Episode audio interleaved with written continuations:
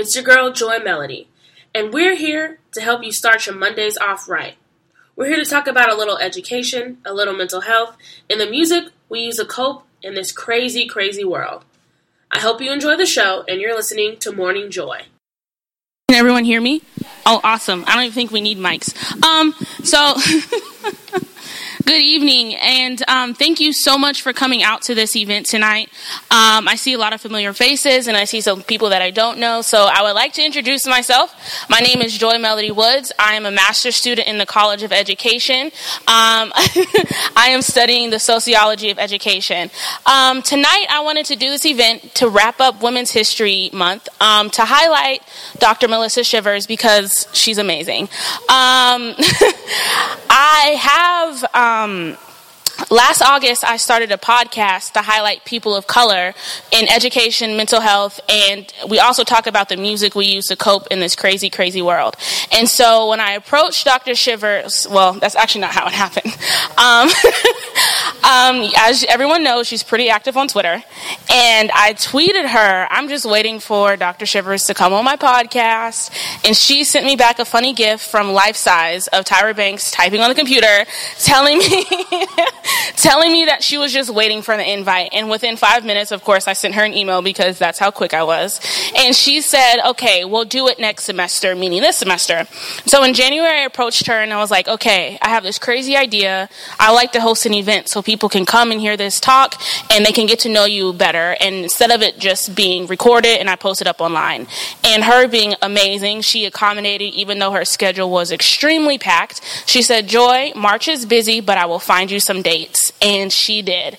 And so, without further ado, I'd like to get this started. I know everyone has busy, a lot of things to do. It's a busy time of the year, and it's also raining, so I want to get you guys out of here on time.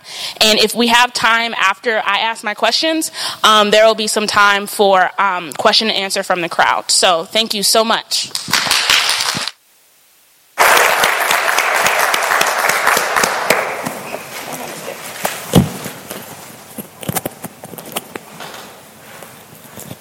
Hello, everyone. We're good? Hello. Okay, awesome.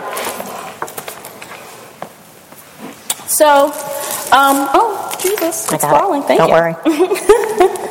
Um, so once again, thank you so much for taking time out of your busy schedule and coming here tonight to talk to me. Um, so you are the B- VP of Student Life. Um, what exactly does that mean, and when did you realize that you wanted to have a life in student affairs? Hmm, that's a really good question. Best question is what is student life, and what does a VP do for student life?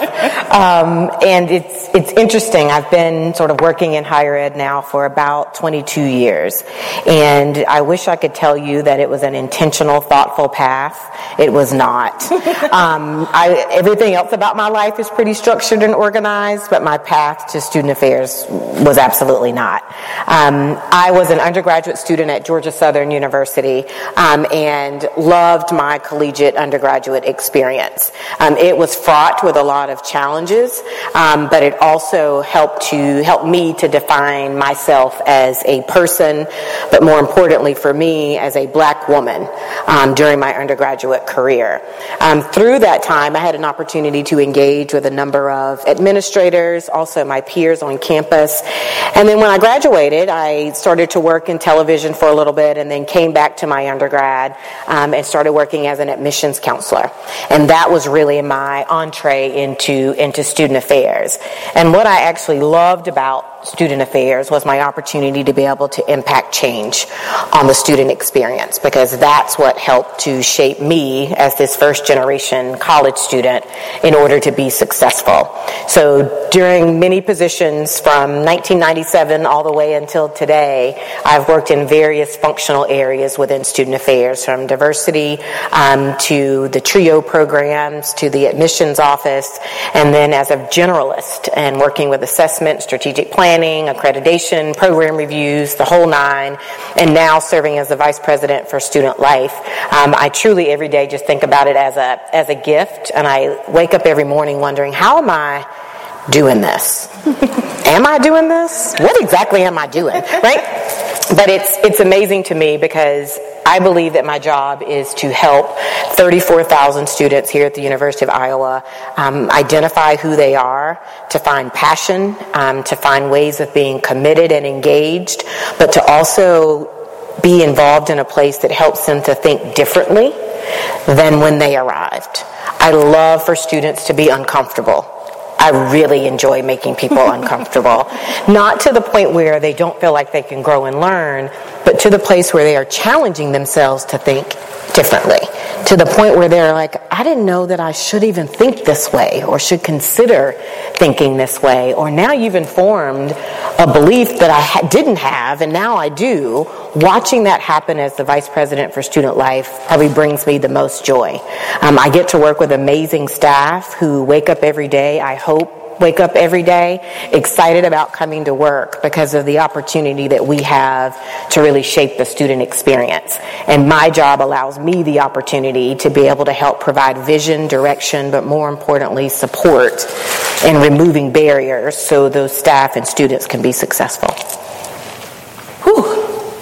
That's a lot. That's it. Yeah, I just, I don't even know where to go from there. I'm just trying to like get Bring it it all, all in. Yeah, I know, it's a lot. in. I think my head just exploded a little bit on it. but you said that um, you like making students uncomfortable. Can you elaborate on that? Like, what do you mean? Because I mean, I'm a little uncomfortable right now in front of people, but not because you made me uncomfortable, right? Sure. So, like, what do you? Good, that's good. so, what do you mean by that? Yeah. When students come in to visit with me, because many of you know that I have office hours, and so I invite students to come and visit. There's no agenda. I have no idea what they're wanting to come and talk about. But oftentimes during those sessions, they've wanted to talk to me a little bit about, um, I want to change my major, or I'm not sure about my roommate, or I want to have a difficult conversation with my family and I don't know why, or I don't know how. And my job, I believe, is to help them sort of trouble all of those things that they're having issue with and to help them know that you won't always have the perfect answer. Mm-hmm. You'll rarely ever be 100% right. Right. But the goal is to at least step out there and try to have the conversation, even when it makes you really uncomfortable. Because once you leave this, this wonderful place that's really kind of organized and coordinated for you, you go out into the real world. Right. And your supervisors or your faculty will always do things that challenge you. And I believe a part of my job is to help students to get ready for those challenging conversations. Yes. That's all I got on that. Yeah. Um, speaking of challenges, that kind of, you didn't even know this, it kind of didn't. segue right into my next question. Um, you have almost been here for a year, so congratulations. Mm-hmm. Um, what was, Thank you. what was the biggest culture shock or surprise or challenge you had once you became or as you were getting acclimated to Iowa, if you are even acclimated to Iowa? We're almost through winter here, so I don't know. That's the challenge. No, I, I think I really underestimated the weather. And because I've always lived in the South, 44 years of my life, I've lived in really one location. And, and so you come here and there's like legitimate winter. Yes. And there's like for real snow, not like dustings that we get in Georgia and everything shuts down and Right. that doesn't happen. They're like, oh no, Melissa, you're you're responsible for the weather protocol, but we don't cancel classes at Iowa. I'm like, but there's like four inches of snow. Can people walk outside? And they're like, oh, Melissa. yes, and you will go to work. And so it's that honestly was the biggest adjustment for me. But people told me, they said, get the right gear, get Yes. the parka, get your socks, get your gloves. I was not excited about the whole parka situation. I'm not going to lie about that because they're long and there's nothing really cute about them. And so um, I worried about how's that going to work. But it's, it's, that has been probably the biggest adjustment. And the dark days. I wasn't prepared for the number of really dark, gloomy days. Um, that's real. Yeah. I, I didn't know. So I bought one of those little lamps. Um, it's still under my desk, so it hasn't served its purpose yet. But I'm ready for next winter. I didn't get it till the end, but I'm ready for next winter because I just I, I didn't know there could be that many days straight of dark. Yeah. And that was difficult when you're still working and you look outside at four And it's or dark. 4:30 and it's dark. Yes. Um, that's been one of the biggest challenges. I too am from the south, um, Yes. and if it ices, which is basically our snow, it shuts down. Mm-hmm. And so when I moved here, it was um, it was very. I think culture shock is like an understatement. Um, and when I was visiting during a summer before, I was interested in law school at first, and there's an assistant dean of admissions over there who looked at me, and he was like, "Well." It's always a cool 65 degrees in a library, so I really don't know. It's not like you're going to be sitting outside. And I just was like, but I have to walk outside to get to the library. uh, but it, it kind of like put it into perspective. Like I'm not Yeah. going to be living outside, so Yes. Um, yeah, I have great, like, I think I have a path from the IMU ramp Uh-huh. into the IMU. Like, my footsteps go the same direction every single day, and it takes about two minutes for me to make it into the go. building. So Do sometimes put- I don't even wear a coat. do you put little warmers in your gloves too? I have done that. Nice. When I went to the Pinstripe Bowl, Oh, I had those little here, warmers yeah. in my. Yeah, but it was Pro cold there. tip: buy all your winter gear during the off season. Got it. Check. And then Younkers, is it Younkers? Our Von Maur has a shoe room. That's where I got my snow boots on sale. Oh, yes, they do. yes. A sell shoe room. I got my Sorel boots for seventy five dollars. But anyway, that's that was not That's helpful. No, thank you. That's very talk helpful. about. Um, so we're gonna get it on deck. Um, so, kind of to transition to something that was super light to a little bit more serious. Sorry about that, guys. Um, so, in the entire state of Iowa, African Americans constitute for approximately 3.5% of the population, and at the university, approximately 3% of African American student are African American students. With people that look like you not only being the minority for the state but the institution, did you anticipate facing any challenges due to this? That's a really good question. In in the university setting, or just in you can wherever you would like to take it Sure. Well, coming from the South, um, race, ethnicity are certainly things that we talk about and you know, and I can walk around a space and see a lot of other people that look like me. What I don't think I anticipated was being here and not seeing as many faces of, of color. Right. Um, and so that has taken me a bit of an adjustment. However, I've always worked at predominantly white institutions, so it's not a complete surprise, but I think in terms of making the adjustment from living in the South, whether it's Tennessee or Georgia, near Atlanta, that's just, it's just a very different environment. Um, Chicago looks very much like Atlanta. Right. So I've found my ability to be able to connect there. Um, but that has been a bit of a shocker for me. But I knew that when I came here to interview. And um, that didn't dissuade me. well good And- we're happy that that didn't. yeah, it didn't. And because I always believe that I have a purpose. There's a purpose for me to be every place that I've ever been. I've felt very driven in purpose. And coming to Iowa, there's a purpose, there's a reason. And I've been able to connect with um, lots of faculty, staff, community members, and incredible students um, that have helped me to feel like this is, this is home, even though I don't see everybody that looks like me every single day. that's really good Yeah. um, you said something about purpose which i think is really interesting um, how did you throughout your tenure of even being a student through your 22 years in career how did you find your purpose and how did you not lose it So my mom, okay right?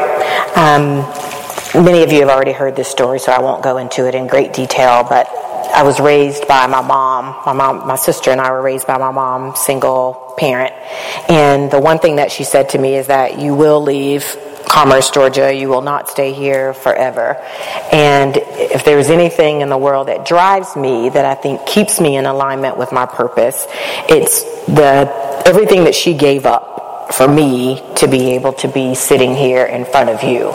So whenever I start to get frustrated, and I do every day, um, this is a really hard job in terms of the expectations and the time that one is committing. I remember why I'm doing this, and it's because of everything that she gave up is why I'm able to sit here. And so I wake up every morning with joy, no pun intended, in my heart for doing the work that I get to do, and I do honestly see it as a gift. Um, there have been times I was a communication arts broadcast journalism major, and my goal was to work at ESPN and be a sportscaster. And at that moment, when I shifted into student affairs, I wondered, did I just waste four and a half years of my life because I'm not working in my field? And little did you know you're getting interviewed, and, And little did I know I'm getting interviewed. It's getting used. Um, but it's interesting being on this side of it. I'm used to being on that side. well, I can Um, give you the questions, and you can ask me. You know, since yeah, you're totally can. Um, but it's, it's really been interesting to, to think about how I said, okay, there was a no there, but there was a yes here. That'll preach. And that, I think, keeps me focused and, and motivated. And I'll be honest, I think looking at students and seeing students that, that look like me or that see me as a role model or even students that say, I can because I see that she did, that's part of my purpose. Mm-hmm. And if not for me, Hmm. at least for them. Does that make sense? Oh, that makes a lot of sense. So it's I it's it's interesting being in that place every day because you always feel like you're having to be the absolute best and 100% on. And there are days that are just hard, hmm. right? Like we come to work as humans. Right. We bring all of our human stuff to work. We don't get to leave it at the door. Hmm. And sometimes people don't understand that. And so they see a title right? But they don't see the person. And I try to bring humanity to every part of what I do because, as my mom would say, you will always be Melissa. I could care less about a doctor, I could care less about a VP for student whatever.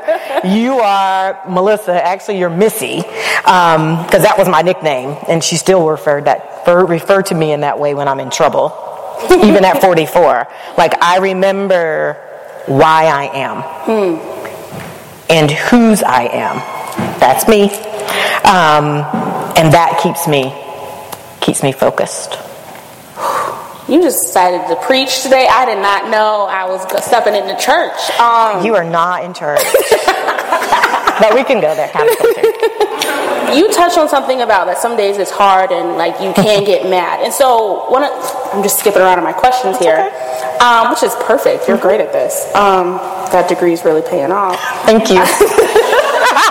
I'm still paying for that degree. All right, I'm sorry, you all. You know, we understand. Um, I need a script. I really do. So I'm currently reading the book Eloquent Rage by Brittney Cooper. And in this book, the author talks about her anger as a black woman has become focused with precision, but it hasn't always been. I know personally that I have not mastered eloquent rage because some days I'm thinking things I can't say, right? Um, so, what are some ways that you have managed that anger that you just are like times you're upset, whether it be due to something going wrong at work or when you were a student or during negotiating anything? Um, and can anger or challenges be a good thing? So I would say that I do not get it right every single day. One of my common practices when I go home is to look at myself in the mirror and reflect on the opportunities that I had to engage with people throughout the day, um, what went well in those engagements, those connections, what didn't go so well. Did I fill somebody's cup or did I take away from someone? And if I ever feel like I've taken away rather than filled up, I usually drop people a note and just say, I feel like I missed an opportunity with you today. I would love for us to reconnect. And a part of that is because I believe that we all have to give each other grace and patience and understanding that we're not going to always show up the best way in a meeting. There are times people will say, Melissa, I can see it all over your face. Absolutely. If I am frustrated or I don't understand sort of why a decision is being made or I'm curious about who's missing from around the table or I don't feel like we've been as passionate or as committed as we could be, um, I have a hard time masking that. And I work every day to try to manage those visible emotions. But then I also think there are times when it's absolutely appropriate Right. for people to know this was bothersome to me, or this was hurtful, or this was disappointing. Because denying it, you're denying it to someone else, but you're still harboring the frustration and the anger. And that's not okay to do for you. Right. Right? So I work hard every day to try to deal with that and go to bed with a clear mind. Doesn't always happen, but I work hard to try to do that. I read a lot. I don't know if you've ever read the book Present Over Perfect. Has anyone read that book? I, I not only read it, but I also listen to it in my car on the way to work because it also helps to sort of center me and remind me that I'm not going to be perfect. I'm not going to be. And I can't expect for other people to be perfect. And if I can operate in that place most days, it's okay. It's okay.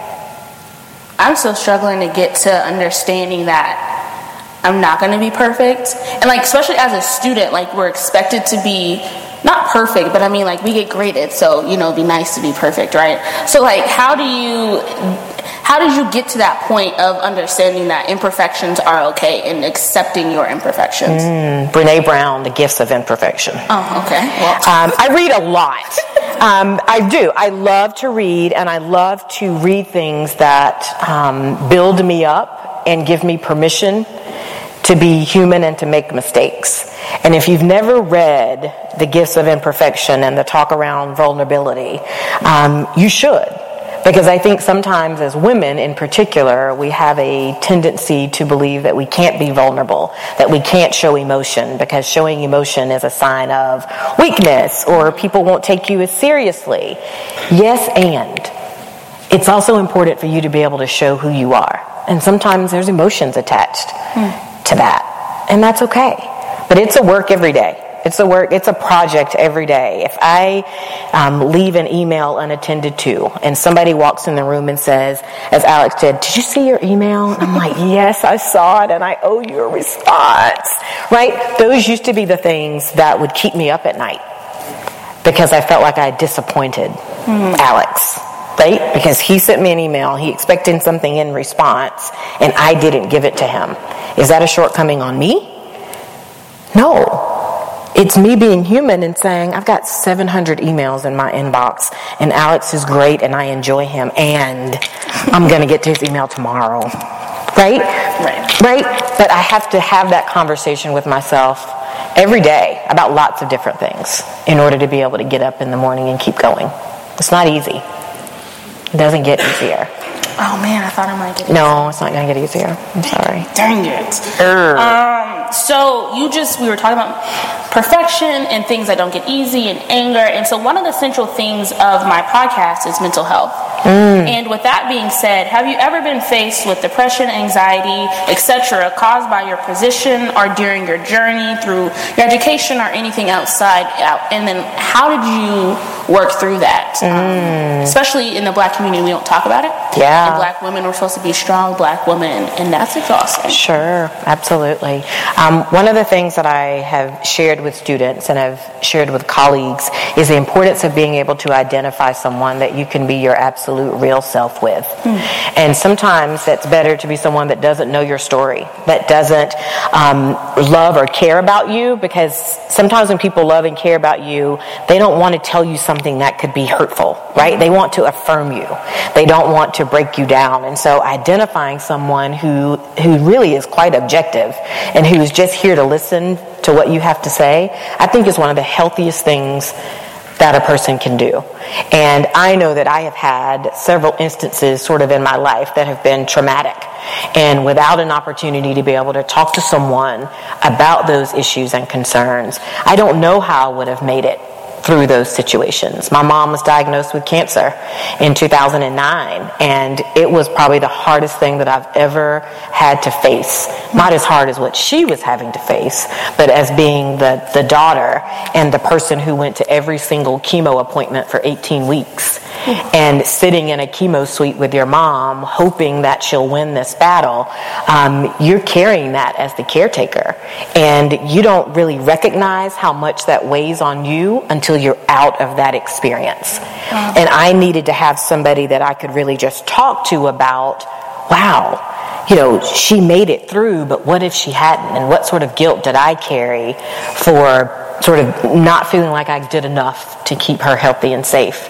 Those are things that you have to be able to talk to about someone so that they can get you outside of your own head and can provide a perspective that you just, quite frankly, at that moment can't see. So I believe it's critically important, and I highly recommend that people visit with if that's something that they know they need help to not be afraid to ask for help. Mental health issues are much like any other alcoholism, other things. We don't deny people and say, don't get help. We say, go and get help right? But sometimes with mental health, we have a tendency, either through our own self talk or the perspective that we think other people will have in terms mm-hmm. of judging, that we say we can't do that. So we suffer in silence. And that's not what we should do either.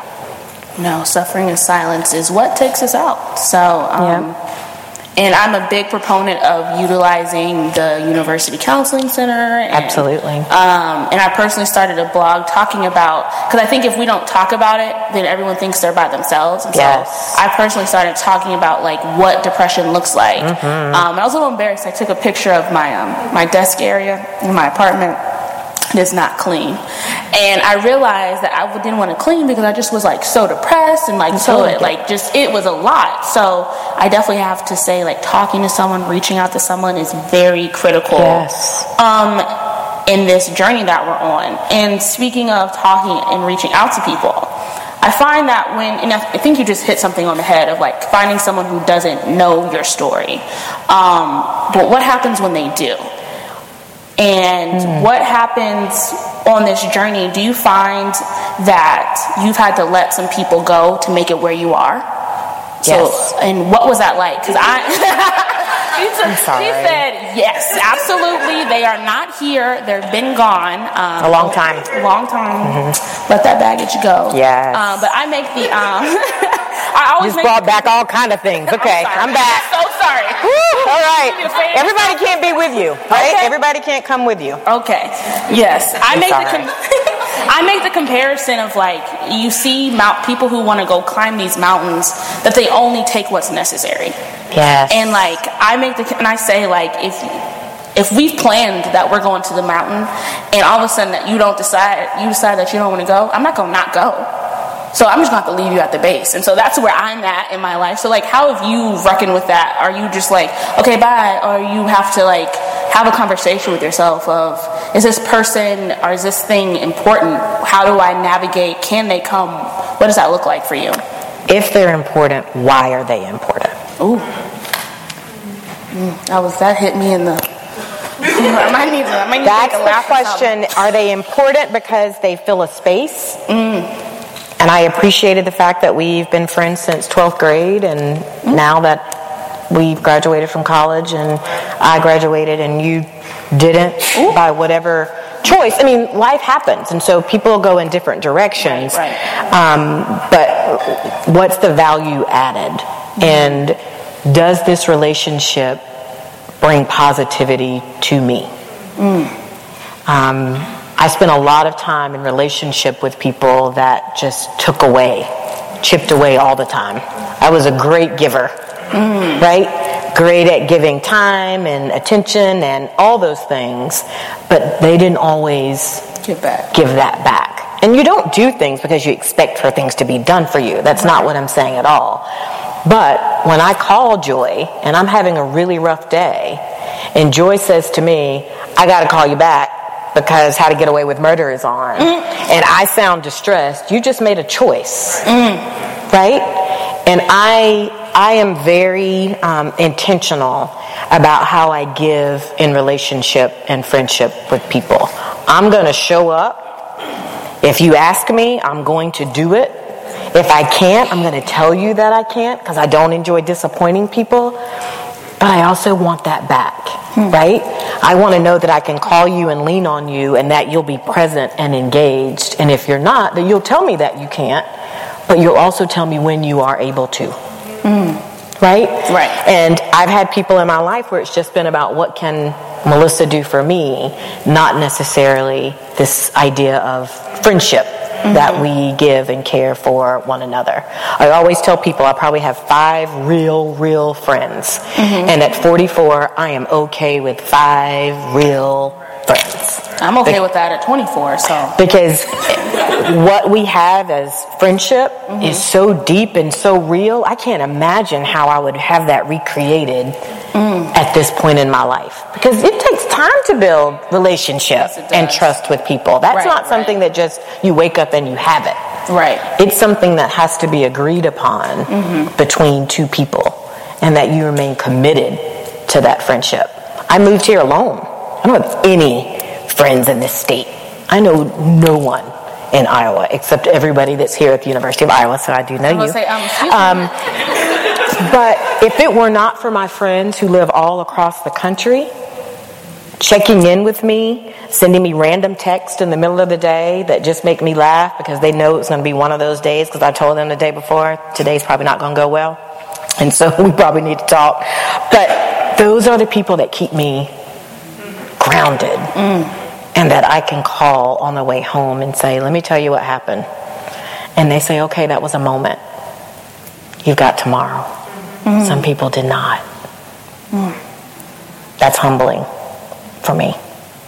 There are people you have to let go. Yeah. They're not always for you.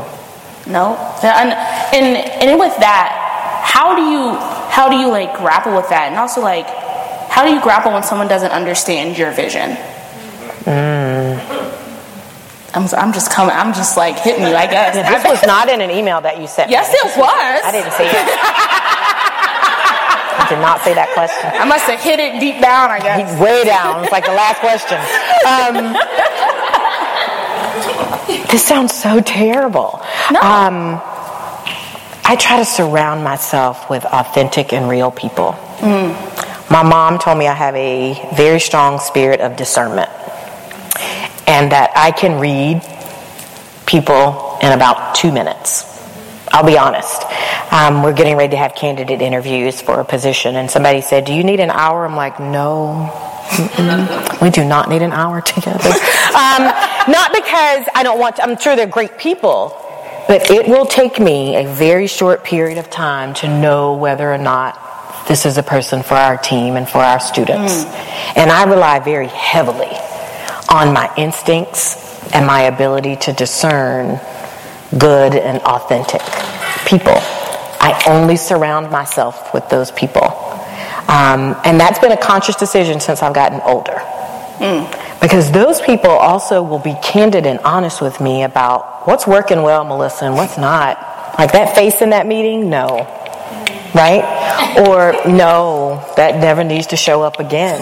Um, or that person that says, you had a really bad day, and I could feel it in the room that you were not yourself. Mm. And then they send flowers the next day Aww. as a point of, you got this. You can keep going.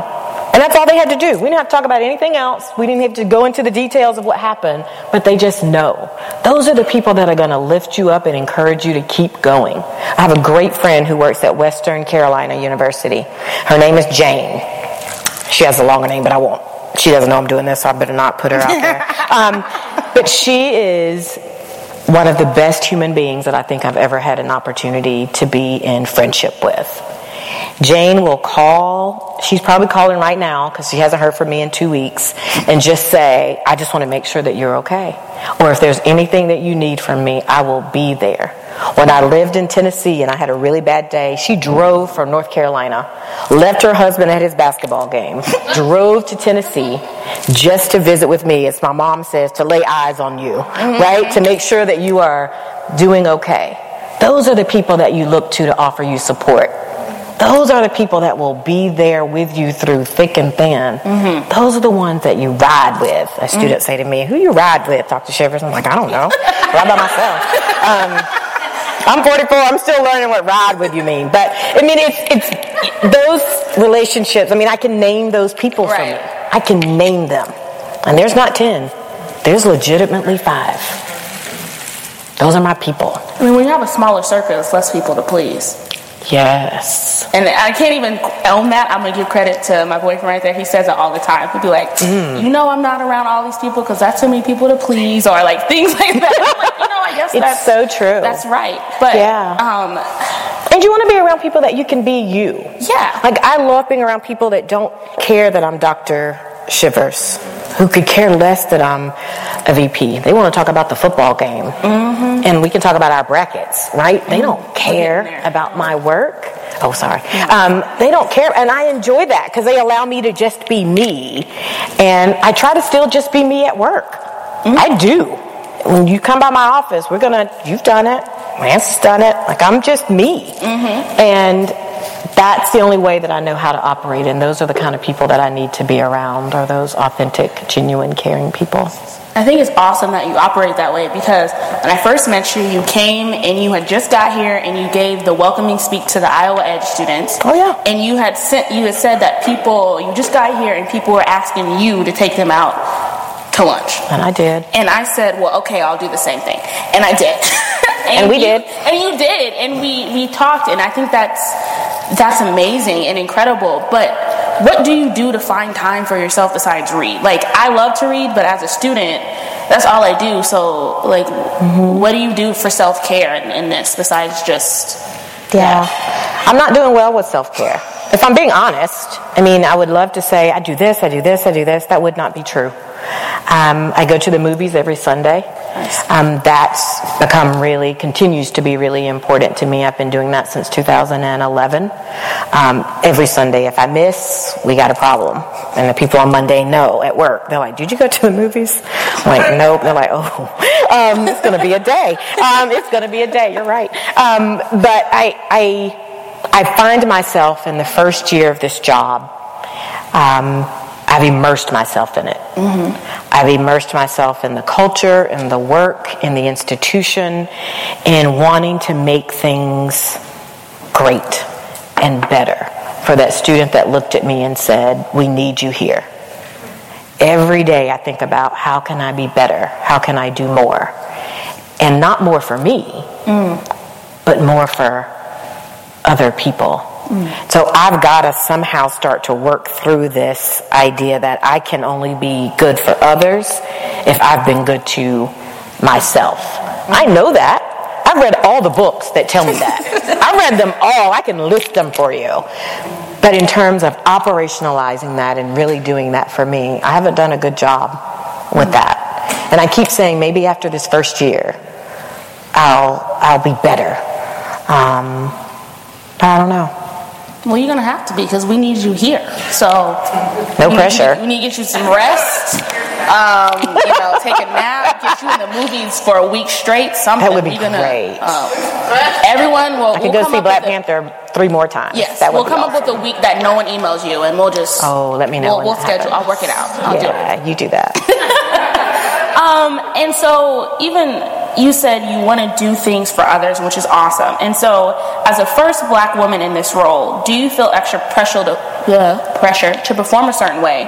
And then, how do you handle any criticism that may not be constructive? And that was in the email. I see you looking at me.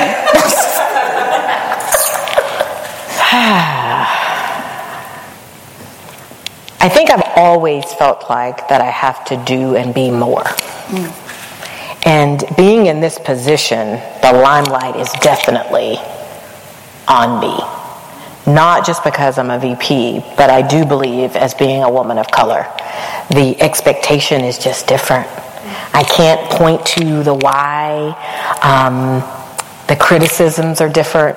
I'm much more thoughtful about how I angle my face in meetings because I don't want to be misread. Um, I don't want to be labeled as angry um, because um, there's some, like my mom says, there's bass in your voice. You need to take that bass out of your voice.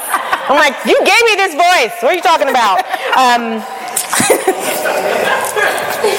it's, um, yeah, that those are things that I have to consciously think about that I don't know that other people do. I can't say that they don't, mm-hmm. but I can say that I do. Mm. And when people misread a wondering face or an inquisitive face and it becomes something different, That's really discouraging and hard. I'll be honest, that's hard because I'm a passionate person. Anyway, so I'm going to use my hands, I'm going to be expressive, but it's not in a way of being attacking or even trying to be scary, which is the term that really kind of drives me bonkers. Um, I, you just have to think about how you show up differently. And I don't know that that's any person's fault. I just think that society has painted this picture of who we are supposed to be, mm. rarely giving us permission to be just exactly who we are. Preach. Does that make sense? Oh, yes. So I, I worry after meetings about how did I say that? How did they hear that? Um, because I don't want to be mislabeled or misunderstood. Mm. Right? Like, I'll be I'll be honest. I was I was like, oh gosh, you're talking about me being the first black vice president for student life and the first black woman, actually vice president, because there was a black man, two black men, I think, that were vice presidents for student life here at Iowa. But as a woman, that identity, those two identities, being a woman and black, are my two most salient identities. So I'm doubly aware of how I show up in spaces because I can't take this off. When I walk in a room, you kind of know, right? Like she's, yeah, right? She identifies as a woman. She looks brown. She probably is brown. So she's a black woman. So, like, I, I'm so conscious of that. And it's not about being at Iowa.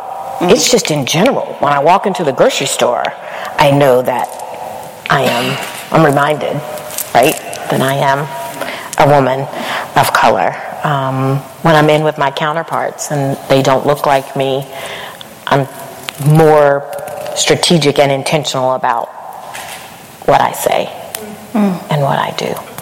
And I also don't want to disappoint brown people because I feel like I'm representing in a way that I knew I would be, right? Mm-hmm. But you don't want the expectations to be so high. Right. Because I'm also human. Mm. So there are going to be bad days. It's not personal. I promise you, it's not personal. I enjoy every single person in this room. But if you see me walking down the hallway and I don't stop and smile and hug, it's not about you. It's there's something else happening. Does that make sense? But it feels like you always have to kind of explain the why. here that just happened. So I think everyone understands that one. Yeah, yeah. Yeah, You're not alone in that one. It's the two identities that I'm the most proud of, mm. but they're also the two identities that I feel like I defend the most. Ooh. Not my PhD. People get that one. Uh-huh. But these, I'm not quite sure. Hmm. Does that answer your question? It does. You do. You're like I said, you're good at this. So yeah. you've been trained. Um, no, I'm used to being on that side. I, we can swap any at any time. Um, so you mentioned about what society has wants us to be and what they say we should be. And so we've also been conditioned as black women or as women in general that we can have it all, right? Like you can you can have this, you can have that, you can have it all. What do you do when your all looks different from that? My all definitely looks different. I mean, it does. I'm 44 and I have made an unconscious decision, quite frankly, some conscious, some unconscious, to be married and not have kids. I never thought I would be unmarried without kids. This is like a new normal, right? And a part of it is I've made structured and intentional decisions about my career, and I didn't always put the personal desires, mm. they were not always as important as the career. And now looking back on that, being 44 and not married and not with kids, were there places in my life where I could have made different decisions and I could have had it all. I can't regret that. That's where I am. But I think that it can be hard. It was hard for me to see a path forward for all three of those to converge. Mm. For being a wife, being a mother, being a professional. It's done every day. I'm sure there are people in this room that have done it and done it well. I just made a conscious, unconscious decision with my professional choices that impacted my ability to do that. But you have personally. It, you have your all. Like, does that make, does that Um, make sense? I don't know. Well, yes, I have my all professionally. I don't know that I have my all personally.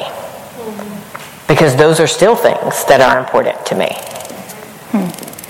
But now how do you make how do you move them back up to the top, right? When you've you've made it here. Like where else do you go? I know that's one of the questions. Um, where do you go? I remember that question. Um, I'm just gonna jump right in, Joy.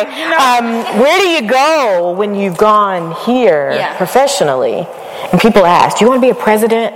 No. I like this work. No, no. I, I mean, that's just different work. Those people that choose to be presidents are amazing people who have a skill set that I don't have. But what are you all laughing at, Charlotte? Um, but I, I want to. I still want those other things personally. I just don't know how to move them up into the the top priority. I wasn't gonna go there, but since you did, um, Yes, she was. It was a question. but I took it off. What did we? T- I said oh. okay. I Okay, took go it ahead. off. Okay, go see, ahead. see, now she's trying to put me out there. I did not. I, I grappled with that. I, I grappled with asking a question about that because I don't think I'd ask a man that. So I didn't want to, you know what I mean? Like I wouldn't. I'm intrigued because I'm my grandma asked me where her great grandkids are, and she asked me that right after I graduated undergrad, and I was single. I was like, uh, can you find me? Like, what is happening here?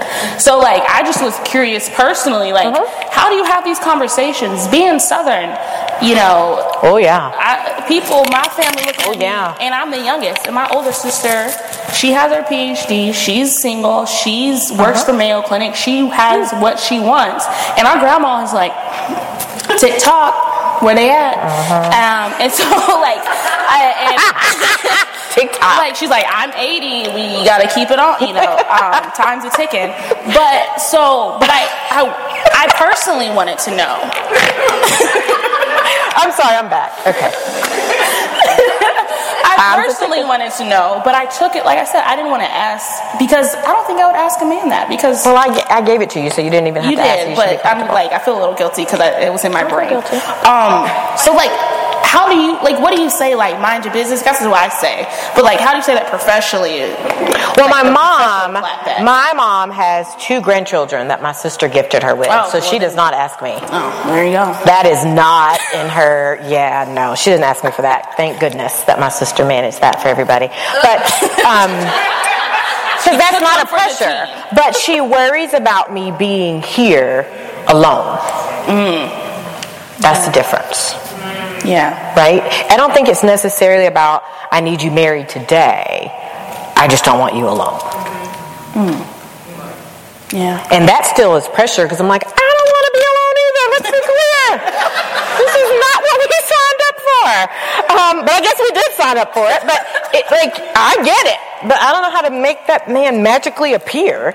Um, right? And I don't. Anyway, let's keep going because we're gonna we're gonna go into like some Oprah Iyanla Vanzant business, You know, and we don't I will do that. not fix your life. You will not fix my life. Yeah, you will not do that. Not any better. So, um, mm. um I mean, anyway, sorry about that, guys. Um, oof, trying to bring it back there.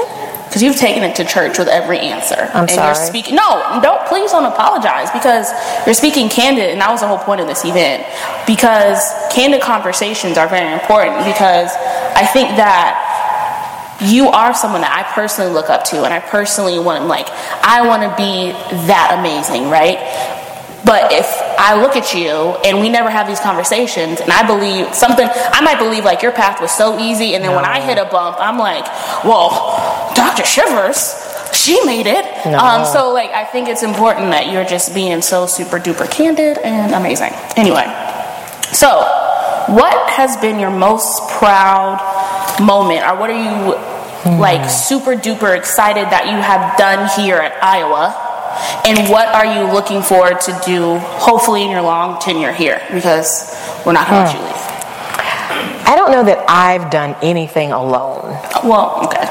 So I don't. With your team, what is something that you? Oh, okay. Yeah. Um, Geesh, there's so many Pick your incredible top three. things that I think we've been able to do. I think Catlett Hall was already built when I arrived, but it was certainly a monumental occasion for the University of Iowa to have that residence hall named after an African American woman who, for many years, we'd said could not live Right. on campus. So being a part of that and having that as a part of the division's legacy um, makes me really happy and proud. I think working with our students to create the Hawkeye Meal Share program to help students with food insecurities. That was awesome. Um, that was the, the vision of the students and the staff who made that all happen. And I think to know that we've had over 4,000 meals donated to students if they are in need, they don't have to go hungry on our campus. Um, that makes me incredibly proud too. And honestly, the diverse speakers that have come to this campus, I have been so impressed, not only by the speakers, but by the diverse representation of people that come to programs like this that just want to hear other stories. That says a lot about the university and our commitment and why continuing to support higher education. This is my little plug. Um, is important to do because otherwise we wouldn't have opportunities like those to hear from a Kareem Abdul Jabbar, to hear about truly the genesis of the Me Too movement, mm-hmm. not what they told us Right. or who claimed it first, but truly the woman who said Me Too mm-hmm. and the reasoning behind that. That happened here. My friends in Georgia and Tennessee are like, Kareem came to Iowa? How did he get there? Was that his first time there? I'm like, I'm pretty sure it's first time here. Um, pretty sure of that. Um, but, but uh, you know, like those are things that are huge for us, and I think it's it's just wonderful to be able to be a part of that. The services that we provide for students who've been affected by sexual assault, the public way that we talk about RVAP, and the fact that we call it what it is and the support services that we offer it's it's just so many things i could list something from every single department um, in the division that i'm incredibly proud of and grateful for That's awesome. yeah so many things but it's a team it's not me Well, of course, you know. Yeah. You, you don't do anything alone. no Um, And so that kind of concludes our serious questions there. oh good Um, do you all have any questions Well, I'm- I'm- oh this is not my show I mean, look, here you go. Just here. Take the questions. I'll just whatever you want to do. i'm What you- sorry I'm just, out of control I'm just kidding. Um, so I have fast five for you. Okay. And then after the fast five, I am opening it up. To Okay, the, good. The people. to the people okay Since um, that's what you would like, um, show host. okay Fast five. You gotta be quick. No, Okay. like, um, I can't I think? I mean, it's called fast. Okay. I mean, if you can think fast. okay got it Favorite song right now? right now when doves cry by prince Okay, that's fair. That's a good one. I was gonna judge if that wasn't. I know you were going to judge me. Everybody knows I'm Prince fan. Favorite place to eat in Iowa City? Oh. Five, not slow five. Well, I just ate at 126, so we'll go with that. Okay, there we go. Although it's probably not the favorite. Favorite character from Black Panther? oh my gosh, what is her name? Okay, okay. Oh, no, I just was gonna mess it up because She was pressure. the sister. Shuri. Shuri. Yes, she was powerful and bad and funny. All right, Martin or Fresh Prince? Martin. Oh yes, I appreciate that. Um, Fresh Prince is kind of dorky. but Martin was Martin. okay, anyway. All right. Do you own the box set? Let me find out. No, Oh, I was I, about need that in my life. I didn't know it was a thing. Okay. Yeah, All right. Amazon. Okay. Um, this is kind of counts as two questions, but it's about your bracket. So, who do you have? Winning? Who who do you have winning Michigan, Loyola, and who do you have winning uh, Villanova or Kansas? Villanova's going to win it all. Oh, all right. They've been, they're still hanging in there. I did not have Loyola Chicago, and none of you did either. Do not. You did not. You had them winning it all? Nah. Well, you got. I,